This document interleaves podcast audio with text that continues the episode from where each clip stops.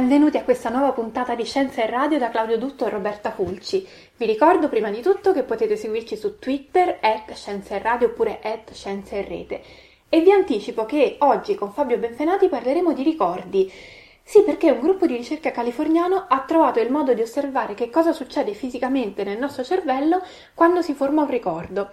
Ma come sempre iniziamo con le notizie di scienza che ci hanno colpito di più in questi giorni e partiamo con un risultato pionieristico nel campo della biologia sintetica.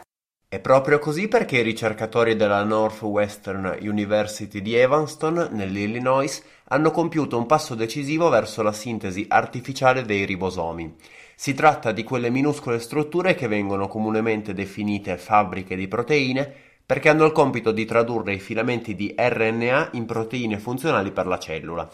Ebbene, prima di oggi i tentativi di riprodurre in vitro queste strutture erano sempre andati a vuoto, ma Michael Jewett e i suoi colleghi sono riusciti nell'impresa, come si può leggere sulla rivista Molecular System Biology. I ricercatori hanno messo a punto un sistema chiamato ISAT che permette di assemblare i ribosomi proprio come avviene nella realtà. Questa scoperta permetterà un giorno di mettere a punto degli antibiotici che vadano a colpire proprio il sistema di assemblaggio delle proteine che ci sono nei batteri, in modo tale da bloccarne la produzione e di fatto le loro attività nocive.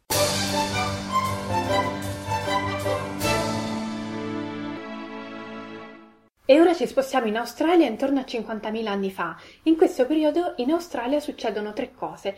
La prima è che l'uomo colonizza il continente e si porta dietro il fuoco. La seconda è che le piante si incendiano molto facilmente e la terza è che gli erbivori si estinguono in massa. Ora, fino a questo momento si era creduto che i tre eventi eh, si fossero verificati proprio in quest'ordine, con un'ovvia catena di cause ed effetti, cioè l'uomo porta il fuoco, le piante si incendiano facilmente e quindi gli erbivori si estinguono. Invece le cose non stanno così. Infatti un team di ricerca composto da scienziati sia australiani che olandesi ha datato con maggior precisione questi tre eventi, eh, grazie all'analisi della composizione isotopica del carbonio.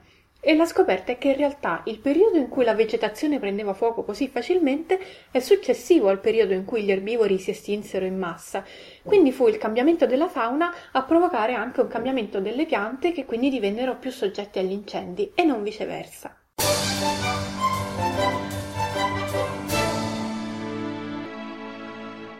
E ora passiamo a uno studio dedicato alla formazione degli alcoli, le molecole organiche che presentano un gruppo ossidrilico, ovvero un gruppo OH, all'interno della propria catena.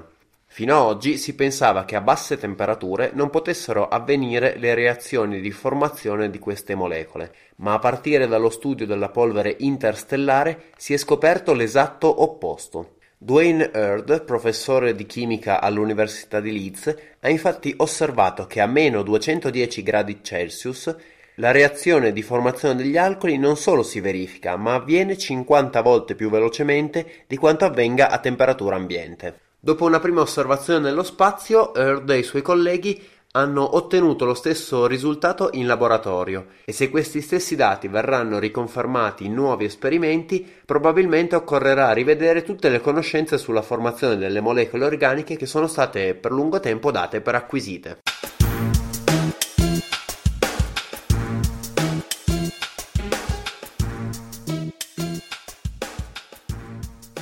Oggi col nostro ospite parliamo di ricordi, di ricordi da vedere, perché alla University of South California un gruppo di ricercatori ha trovato il modo di guardare in diretta che cosa succede nel cervello durante la formazione di un ricordo.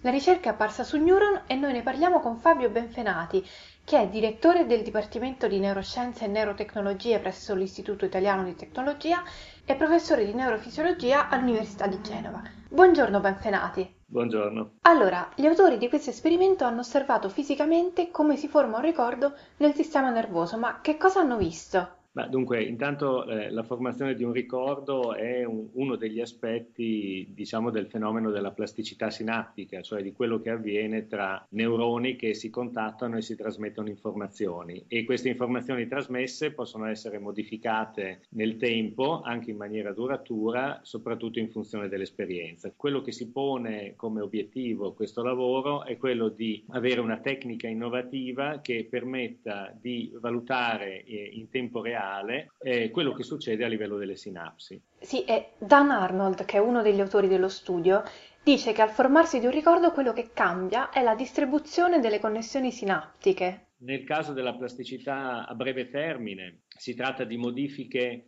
eh, ovviamente transitorie nei vari componenti di questa macchina sinaptica, eh, in genere sono modifiche biochimiche eh, che ovviamente hanno un tempo limitato no, di sopravvivenza. Quando poi però la, eh, la, stimolazione che induce la plasticità sinaptica, che normalmente viene dalla, dall'esperienza, dalla storia precedente del neurone, è una stimolazione particolarmente eh, intensa, allora la plasticità a breve termine diventa a lungo termine. E eh, la plasticità a lungo termine è molto interessante perché coinvolge eh, il nucleo, cioè i, i, processi di trascrizione genica eh, e soprattutto induce un rimaneggiamento strutturale dei contatti tra il neurone pre e post sinaptico. Quindi se nella plasticità a breve termine era la stessa sinapsi che funzionava di più o di meno, quando andiamo in un paradigma a lungo termine cambiano le connessioni, cambiano le ge- il numero e la geometria delle connessioni. Fabio Bensenati, qual è il valore scientifico del poter guardare direttamente questo fenomeno? Le sinapsi sono molto piccole, quindi è, è sempre stato un po' un, un, limite della microscopia ottica. Si vedono benissimo la microscopia elettronica, ma ovviamente la microscopia elettronica la si fa su un tessuto morto in, in ultima analisi, no?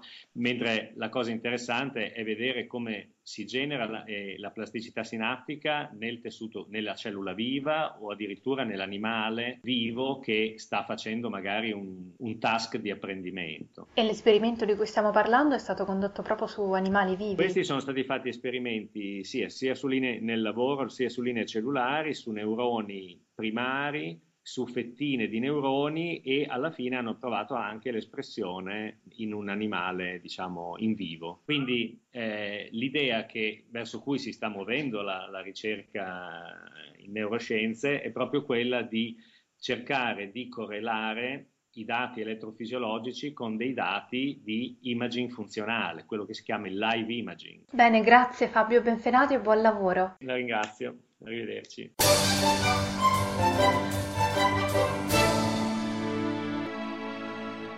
E chiudiamo come nostro solito con una notizia che si discosta un po' dall'ambito di ricerca pura per parlare dell'OMS.